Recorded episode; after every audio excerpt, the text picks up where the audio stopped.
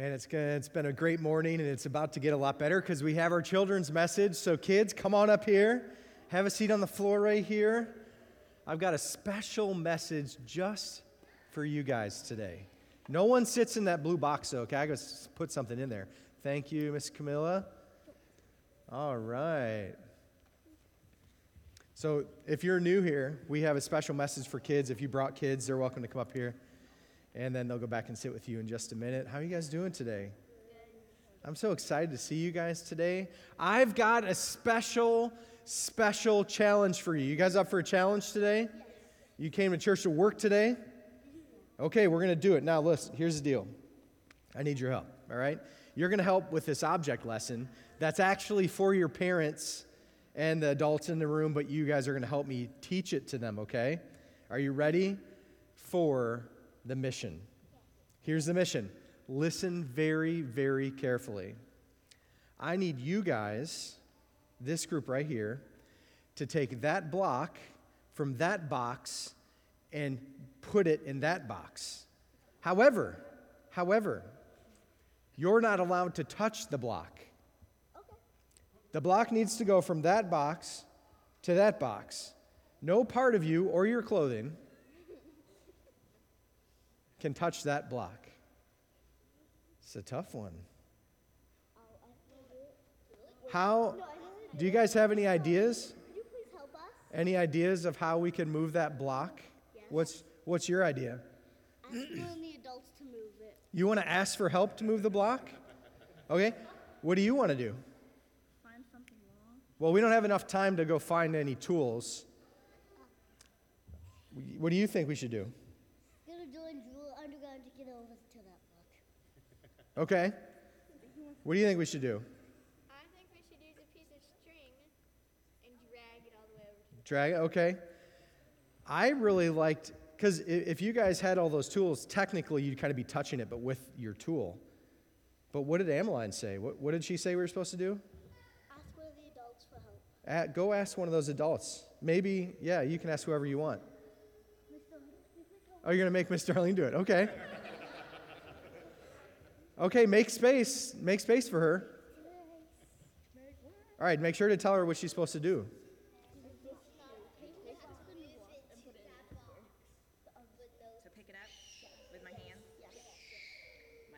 Yeah.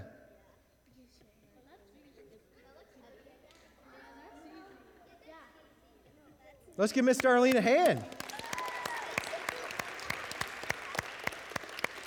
Now, here's the object lesson. I really thought this was going to take a lot longer. I didn't know you guys would come up with it so fast. You're so smart. Let me tell you something about what the Lord does in our life. Did you know that God has a unique purpose for all of us? Did you know that as believers, God is oftentimes going to ask us to do things that seem like they're impossible? And you know what? They are impossible. They're impossible for you to do on your own. So, how did we move this block from that square over to that square? We had to ask for help. You know what the Bible says about the Lord? That He's always with us, that He will not forsake us, that He's our help in times of trouble. So, whatever God calls you to do, He's going to help you to complete, all right? So, today, the word of the day is mission, all right? Mission. You guys did awesome. You can go back and sit down. If you have more questions, you can ask me after church, okay? All right, church, take out a copy of God's word with me today and open it up to the book of Acts, chapter 28. Acts, chapter 28. I really thought the kids were going to take a lot longer to figure out how to move that block. Y'all have some smart kids. Did any of you adults think that that was the solution? You all did. Okay, well, I guess that's why the kids are smart, because y'all are smart too. That's going to that's gonna come back to bite you in the rear end, though, because we're going to talk about that later. All right, we finally made it to the last chapter of the book of Acts. We've been in this. Uh, this uh, te- you can leave it right there, Bruce. That's we're going to leave it. We're going to use that again. Thank you so much. As long as the kids don't congregate, we'll be okay. Acts chapter 28. The tail end of the book of Acts. You guys have been on this journey with me for a few months now, and this is it. This is the last one we're going to finish today. We're catching up with the Apostle Paul and Luke and a few other believers as they move from Caesarea to Rome. Paul had been on trial in Caesarea under the Roman leaders there because he had the audacity to go to Jerusalem and to stand in the company of his brethren and to tell them that Jesus is the long awaited Messiah, the Savior of his people. And what Paul earned by being obedient to the Lord and boldly proclaiming the gospel to his people is a beating, an illegal arrest, an illegal trial, and then he found himself uh, under uh, Roman authority and rule and in chains. All this was in accordance with God's plan and God's desire for the Apostle Paul to travel from Israel to Rome in order to stand in front of the most powerful, most important people in the world and proclaim to them that Jesus is the Savior.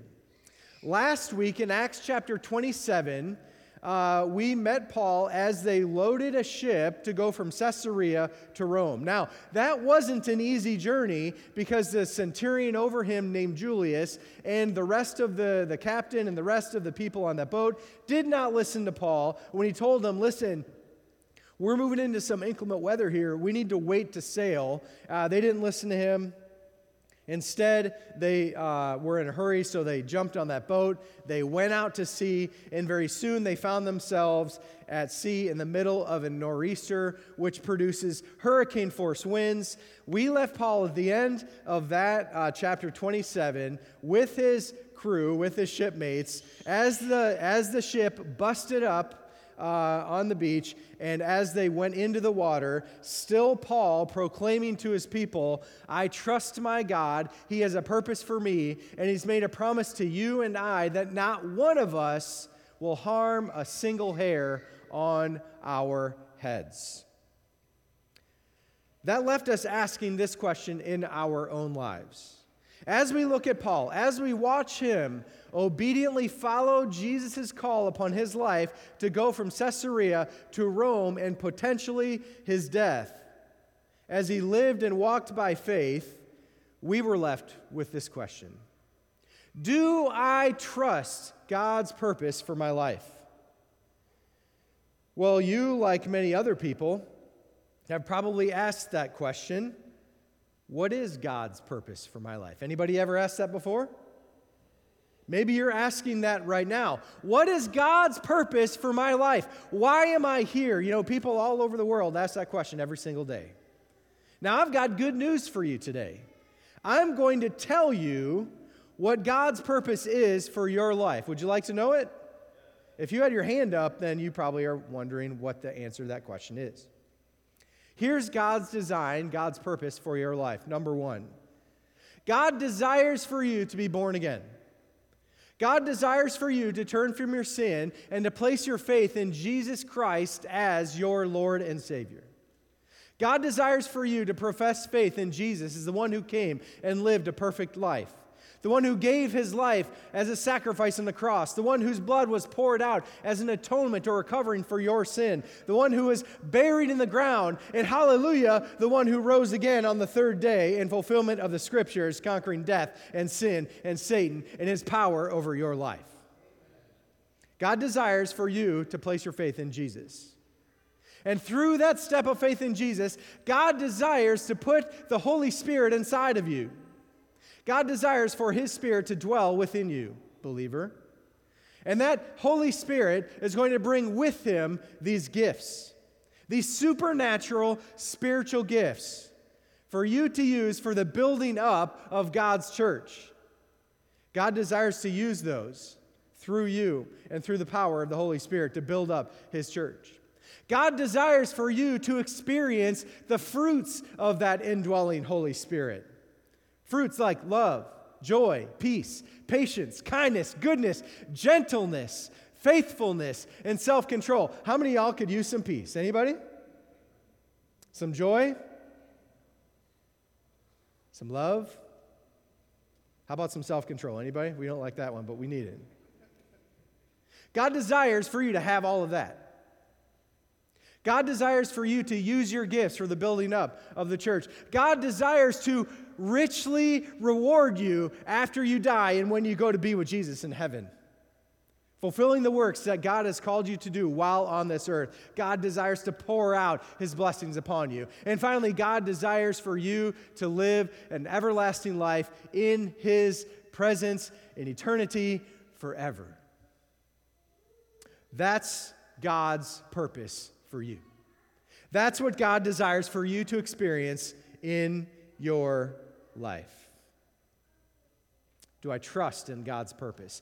Do I believe that God desires for that to happen in my life? Because it's not always easy to believe that, is it? I don't know what kind of circumstances you're walking through right now in your life. I don't know what kind of storm you're experiencing. Do you believe that He will give you all those things? Do you believe that He wants you to experience those things in your life? I do. Do y'all believe that? Let's stand firm in the storm. Let's stand together on the solid rock because it's on Christ, the solid rock, I stand. Everything else is sinking sand, right? Everything else is sinking sand. Stand on the foundation laid by Christ. Believe in the word and the promises of God, and He will protect you. He will grow you. He will refine you. He will demonstrate His grace toward you in the midst of the storm. And while we walk through the valley of the shadow of death, no matter where we are, no matter what we are going through, like Paul declared in Acts 27 25, we can say, I believe God that it will be just the way that it was told to me. When that preacher stood up on that platform on that Sunday morning and told me that God loves me and that God has a purpose for my life, that God desires to bless me, that God desires for me to have joy and peace and patience and kindness and goodness and self control. I believe all of that. I believe God wants me to experience that, even in the darkest valley of my life, because He told me that He walks with me in the midst of that valley. Paul was in that valley. Right? I can't think of a darker place to be than shipwrecked, floating out in the water, preparing for my ultimate death. I've never been shipwrecked, but that seems like a pretty dark valley to me. So, the first question we had to answer yesterday was Do I trust God's purpose for my life? And, right, all of us say yes, right? All of us say Yes. All right, one more time. All of us say, yes. right? So if you're not willing to say yes, I don't need to move to the next message. I'll just do last week's again. Sounds like we're ready to move to chapter 28. I trust God's purpose for my life, right? We believe that God has this magnificent purpose for our lives. Now, the rubber meets the road in answering this next question and the final question in the book of Acts.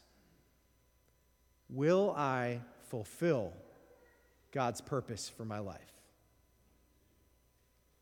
Will I fulfill God's purpose in my life? It's one thing to say that I trust the Lord, it's quite another thing to demonstrate that trust through the way that I live. So, what I'm going to do now, we're going to read through Acts chapter 28. I'm going to read a little bit, I'm going to offer a little bit of commentary, and then I've got four points of application that we'll do at the end. So take your Bibles, turn to Acts chapter 28. Acts chapter 28, beginning in verse 1. Once safely ashore, we then learned that the island was called Malta. So the island they shipwrecked next to was Malta. The local people showed us extraordinary kindness. Kindness. They lit a fire and took us all in since it was raining and cold. As Paul gathered a bundle of brushwood and put it on the fire, a viper came out of the heat and fastened itself to his hand. When the local people saw the snake hanging from his hand, they said to one another, This man, no doubt, is a murderer. Even though he has escaped the sea, justice has not allowed him to live. But he shook the snake off into the fire and suffered no harm. They expected that he would begin to swell up and suddenly drop dead. After they waited a long time and saw nothing unusual happen to him, they changed their minds and thought he was a god. Now, in the area around that place, there was an estate belonging to a leading man of the island called Publius, who welcomed us and entertained us hospitably for three days. Publius's father was in bed, suffering from fever and dysentery. Paul went to him and praying and laying his hands on him, he healed him. After this, the rest of those on the island who had diseases also came and were healed. So they heaped many honors on us, and when we sailed, they gave us what we needed. After three months, we set sail in an Alexandrian ship that had wintered at the island with the twin gods as its figurehead. Putting in at Syracuse, we stayed three days. From there, after making a circuit along the coast, we reached Rhegium. After one day, a south wind sprang up, and the second day we came to Puteoli. There we found brothers and sisters and were invited to stay a week with them. And so we came to Rome. Now, the brothers and sisters from there had heard the news about us and had come to meet us as far as Forum of Appius and the three taverns. When Paul saw them, he thanked God and took courage. Then, uh, when we entered Rome, Paul was allowed to live by himself with the soldier who guarded him. As God promised, every single person on that ship arrived safely on the island of Malta. One scholar explains something very interesting. Even though they had no idea of their position, even though they had no control whatsoever of their boat, of their ship, Paul and this ship traveled on the exact course necessary to get where they needed to go. That's pretty hilarious, right? Is there a better demonstration of God's sovereignty than a boat caught in a storm which goes exactly where it needs to go? I've been on a boat. I've lost, you know, uh, lost the anchor or had the engine go off. My boat never goes where it's supposed to go right? It always goes to, toward the shoal or toward the other boat, or it turns around sideways and gets all cattywampus at the dock. It never goes where it's supposed to be, right? So this doesn't just happen on its own, right? When you're out in a ship and things go bad, if a bad thing could happen on a boat, guess what? It does happen. Paul and his crew arrive exactly where they need to be. Not only that, when they arrive on Malta, the locals are there prepared to offer them, what does the Bible say? Extraordinary or extraordinary kindness. This means kindness unlike anything they should have done to them. That's what they give to them.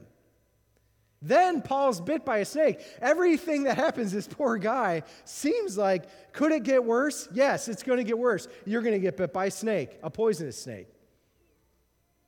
And yet, Paul remains unaffected by it.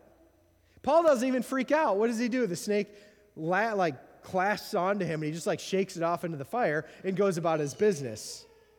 What a good example of God's providential preservation.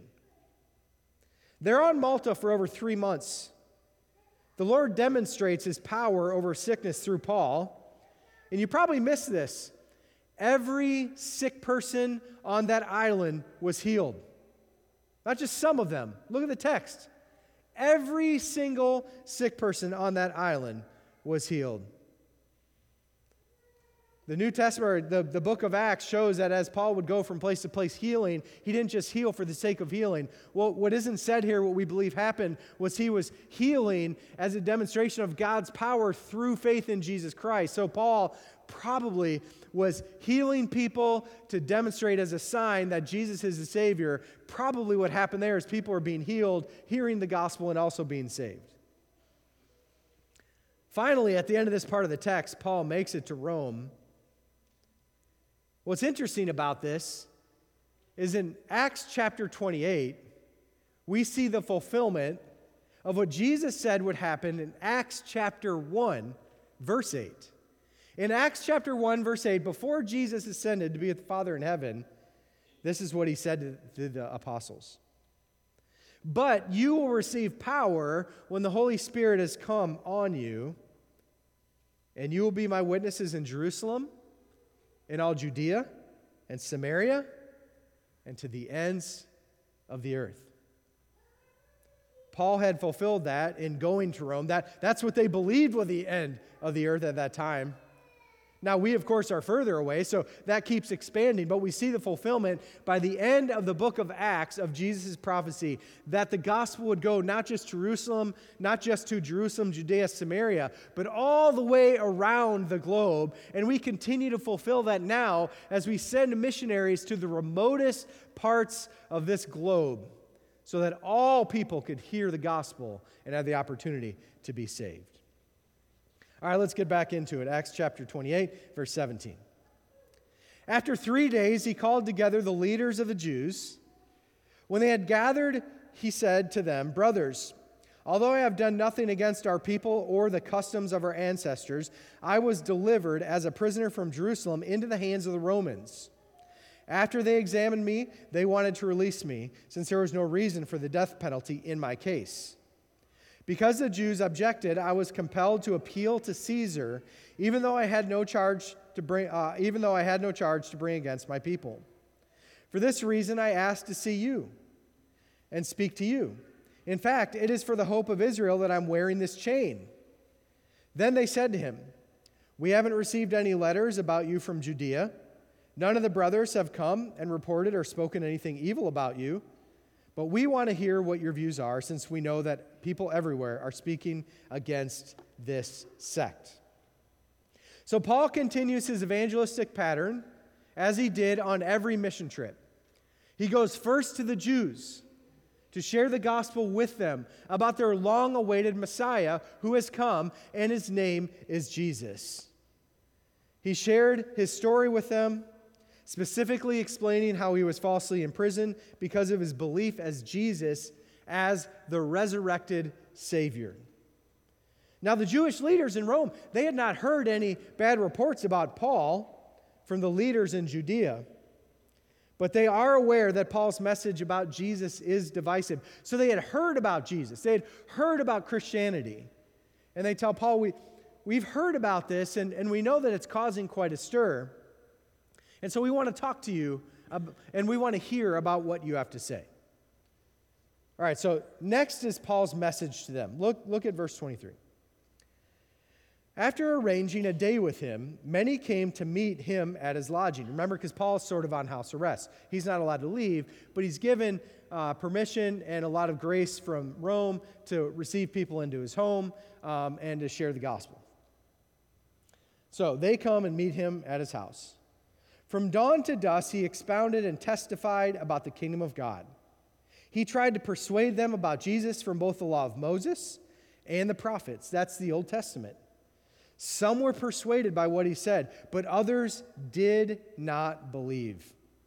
Disagreeing with them among themselves, they began to leave after Paul made one statement.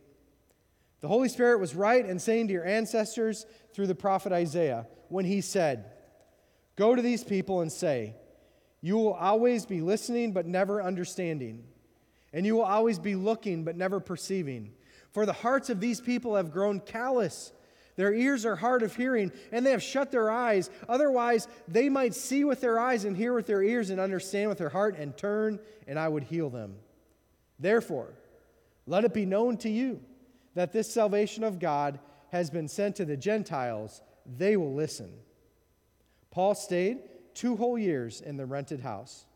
And he welcomed all who visited him, proclaiming the kingdom of God and teaching about the Lord Jesus Christ with all believers and without hindrance.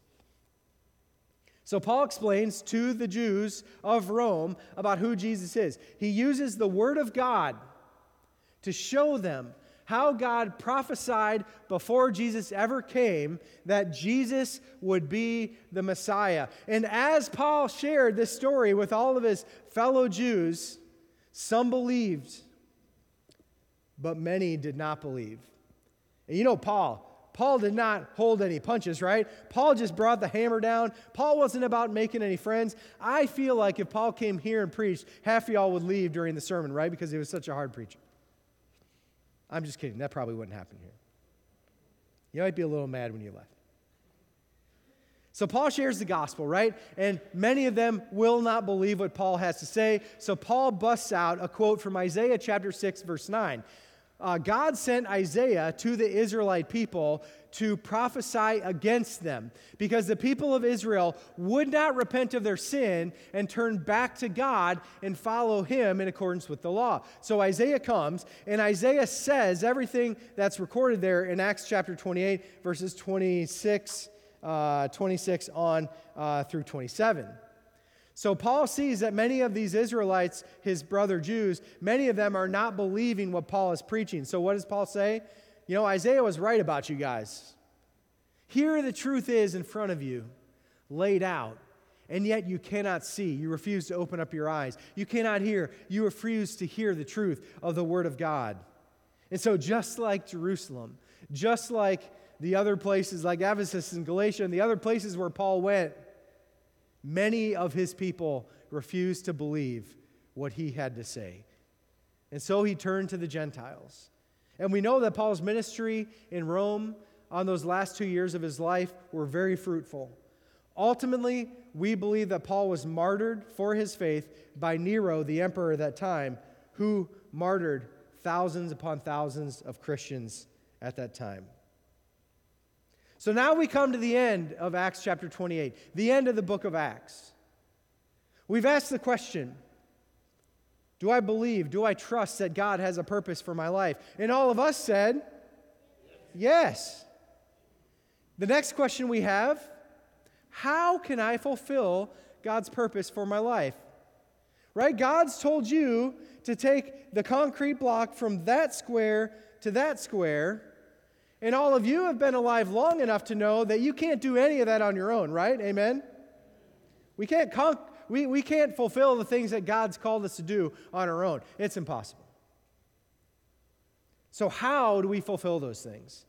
How do I get the block from here to here? How do I get my life? How do I get my walk with the Lord from there to there, knowing that I cannot do it on my own? I'm going to give you four things, and then we'll be done. Number one, our fulfillment of God's purpose for our lives is accompanied by His providential protection, which enables us to complete the mission. Think about it.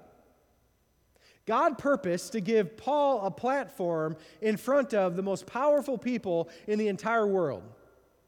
Paul could never have done that on his own. In fact, God is the one that orchestrated every single one of those events. The people that Paul was sent to regularly beat him, regularly imprisoned him, regularly made plans to end his life. Every turn of Paul's missions required God's miraculous intervention. He was chased by angry mobs. He was stranded at sea. He was beaten, arrested, imprisoned. He was put on trial on several instances. And yet, at every crucial point in his mission, God intervened at the exact time where Paul needed him most to accomplish the mission. 2 Thessalonians 3 3 says this But the Lord is faithful. Do y'all believe that God's faithful? He will strengthen you. Do you believe that He'll strengthen you? And guard you from the evil one. God has a mission for you to fulfill. Do not fear. The king of this universe protects you as you go. This doesn't mean that God will enable you to fulfill the mission without sacrifice. This doesn't mean that God may not ask you to lay down your life for Him or for His kingdom. The greatest missionaries that ever lived died while fulfilling God's mission in their lives. This does mean that God has the power to enable you to fulfill the appointed mission. He is in complete control over your future. Every breath in your lungs, every beating of your heart, every moment is under the providential protection of God, and He will provide a pathway for you to complete your purpose. That's number one. Number two, God changes hearts and removes obstacles that are in your way. We can't help but laugh at the way that God has done this for Paul. We don't have time to list every single powerful leader God used to preserve Paul's life. But Paul overcame some amazing obstacles. He had some pretty significant mountains in his way, and yet in every case, God miraculously intervened to remove those mountains so Paul could march on and fulfill God's missions. God uses government leaders, global events, even social media influencers to complete the mission. Even those who never intended on serving God are used by God for your benefit and for His glory. 1 John 4 4 says this You are from God, little children, and you have conquered them, because the one who is in you is greater than the one who is in the world. No person, no government, no law, no spiritual being will prevent you from fulfilling God's mission. What obstacles lie between you and fulfilling God's mission in your life? What is the concrete block? What is the thing that God has called you to do? What lies between there and victory? There in fulfillment of the mission, there in fulfilling God's purpose in your life. Anxiety, depression, addiction, worldliness, lack of faith, impossible odds. God can overcome any one of those obstacles to help you fulfill the mission He's called you to achieve. Number three, God will always send you where you need to be. God will send you where you need to be. In the book of Acts, Luke presents an ongoing theme in Paul's life trust in the Lord, make wise plans, fulfill the mission where you are. Trust in the Lord, make wise plans, fulfill the mission where you are. If you were to go home today and just read the whole book of Acts, this is what you'll see. You'll see as God moved in Paul's life, he'll say things like, I really feel like I need to get back to Jerusalem, right? He'll tell the believers, like, it's time for me to go. I need to get back to Jerusalem, or I need to go back to Antioch. Rarely did Paul ever go directly to those places. Like, he knew God wanted him there, but God's path to go there was oftentimes like, oh, over here and then back around. The case in point, Paul knew when he left Caesarea, I need to get to Rome. Like, I need to get in front of the emperor. I need to be sharing the gospel in Rome. Now, how did Paul get to Rome? Did he, they hop on a, you know, a cruise liner, crank that baby up, hit the lunch buffets, some snacks in the afternoon, roll into Rome like as he planned, like straight as a bird flies? No. Paul arrived in Rome via a shipwreck, three months on Malta, several other unplanned visits, during which Paul was sharing the gospel and fulfilling God's plan and his purpose for his life. Paul fulfilled the mission as God opened the doors. Paul's faithfulness teaches us to continue to follow God's leadership, trusting that we'll end up in the right place. It might be where you thought you were going, like Rome, but it might also include a stopover in Malta. Proverbs 19, verse 21 says this Many plans are in a person's heart, but the Lord's decree will prevail. Sometimes we get so preoccupied with the big vision, the grand vision, the, the, the thing or the place where we know God wants us to go in the future that we forget to fulfill God's plan for us in the present. It's good to make wise plans and to execute those plans by faith, following the leadership of the Holy Spirit in accordance with the Word of God. But always be prepared to fulfill the mission right where you are in that moment. Now, how do we apply that to everyday life? We apply that by the continual prayer for that uninterested coworker. By looking upon our neighborhood with Jesus' eyes, trusting in God, following the leadership of the Holy Spirit will put you in front of the person who needs to hear the gospel. Will open your eyes and your ears to the person that needs your help. You'll be the person of comfort for the one who's grieving. Finally, number four, your circumstances don't prevent God's mission from being accomplished. Right? It's easy for us not to do what God wants us to do because of our circumstances, right? God, I'm going to do that tomorrow. God, I really want to do what I know you're calling me to do. You don't understand where my life is right now, right? That's funny when we tell God that He doesn't understand. God's like, I know the beginning and the end. He's like, He doesn't, He didn't just change your diapers when you were a baby. He put you together and made you a baby, right? God knows everything about you. God understands. God died on a cross for your sins. He understands more than anybody else in the whole world, in the whole universe. No one understands you or your circumstances like God. Paul experienced some pretty difficult circumstances, didn't he?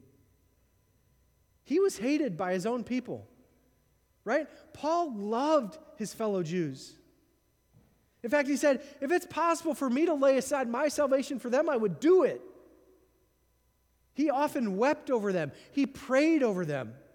He would go to them knowing, I'm going to tell them the gospel, then they're going to beat me within an inch of my life. And yet he continued to go. And then he was sent to the Gentiles, who also hated him, who arrested him, who tried to kill him, who stoned him oftentimes, threw him out of their towns, and left him for dead. If anybody on this earth could use the excuse of not fulfilling God's mission because of circumstances, I think Paul probably could do it, right? And yet he didn't. He trudged on. He kept sharing. He kept taking steps of faith. He kept relying on God to use whatever difficult circumstance he was in for his glory. He wrote in the book of Philippians, chapter 4, verse 13 I am able to do all things through him who gives me strength. Paul said that in the midst of difficult circumstances. He wrote that to the Philippian people in the midst of difficult circumstances. I can do all things through him who gives me strength. Our God is a God who overcomes every circumstance in your life. Whatever He has appointed you to, He will equip you to fulfill. When He's called you to complete a mission, nothing, no person, no spirit will stand in your way. He changes circumstances, He redeems mistakes, and He opens doors for His glory and for your good. We're going to move into a time of invitation now. We all agree that God has a good purpose for our lives. Now I've told you that God has this amazing purpose, and you all said, Yeah, I believe that. So we're going to have a time of invitation. If you are new here, what we're going to do in just a minute, everybody's going to stand up. We're going to sing a song together. This is an opportunity for you to make any decision that God's laid on your heart. Maybe you need to come forward and just pray at the altar. Maybe you need to take that step of faith and follow Jesus for the very first time. Join this church, follow through with baptism, just like you saw Emmeline do this morning. Whatever God's doing in your heart, let's use this time to respond to it. Will you all stand with me now? Heavenly Father, I pray over this time of invitation. We trust in you, we trust in the movement of your Holy Spirit. We ask that you would help us to respond by faith. For the one who's in this room today who has a decision to make, who needs prayer, give them the faith to step out of that pew and to come forward. We ask God that you would move in a mighty way, that you would remove all obstacles from our path so we can follow you and fulfill your mission. We trust in you in this moment and ask that you have your way in us. In Jesus' name I pray.